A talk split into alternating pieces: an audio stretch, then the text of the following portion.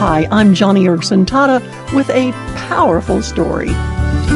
Because whenever our Wheels for the World teams return from delivering wheelchairs and Bibles overseas, there are always powerful stories, like what happened recently in Uganda.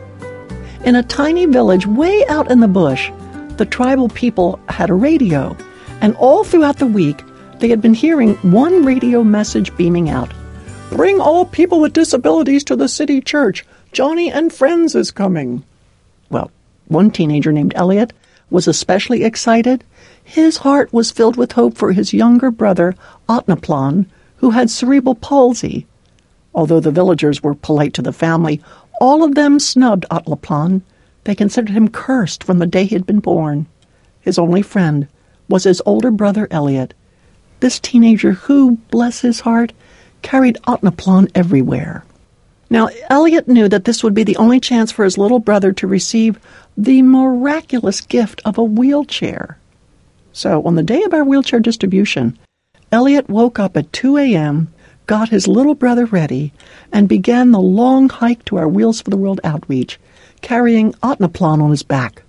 By the time the sun came up, Elliot and Otnaplan were halfway to our distribution, but as the sun rose higher in the sky, it got hotter, and Elliot began to tire in the heat.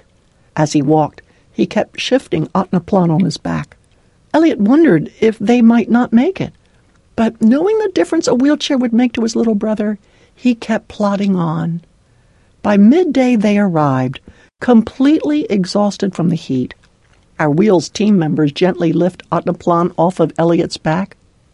The older brother collapsed onto the floor, but when he got his breath, he was right by his little brother's side, explaining to our physical therapist all about Otnaplan and his disability. Elliot told us, "People see my brother as worthless. Our neighbors will not speak to him or even get near him. They will not touch him or help my mother with him. He is seen as nothing but a burden." Never had we seen such a courageous teenager as Elliot. It made our team work all the harder to fit little Otnaplan to his new, beautiful little pediatric wheelchair, and it was just right for him. Side supports, a chest harness, headrest, adjustable foot pedals, and so much more.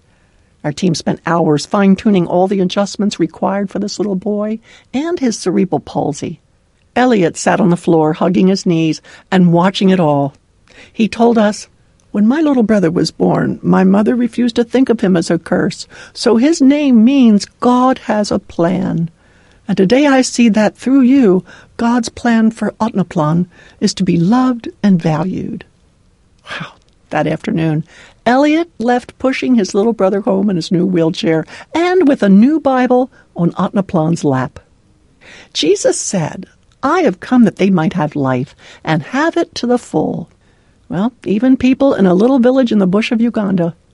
So, for all of you who pray for our wheelchair outreach, thank you for having a part in revealing God's plan for little Otnaplan. And the villagers, they have a new respect for this child with cerebral palsy. Most of all, a deeper respect for his older brother, Elliot. And there are so many more like these two brothers, so please pray for our Wheels for the World teams heading out to the Middle East this month, because God does indeed have a plan for the littlest, the last, the least among us, just like he has a plan for you. Let me hear from you today on my Facebook page, or you can always post a comment on my blog at johnnyandfriends.org.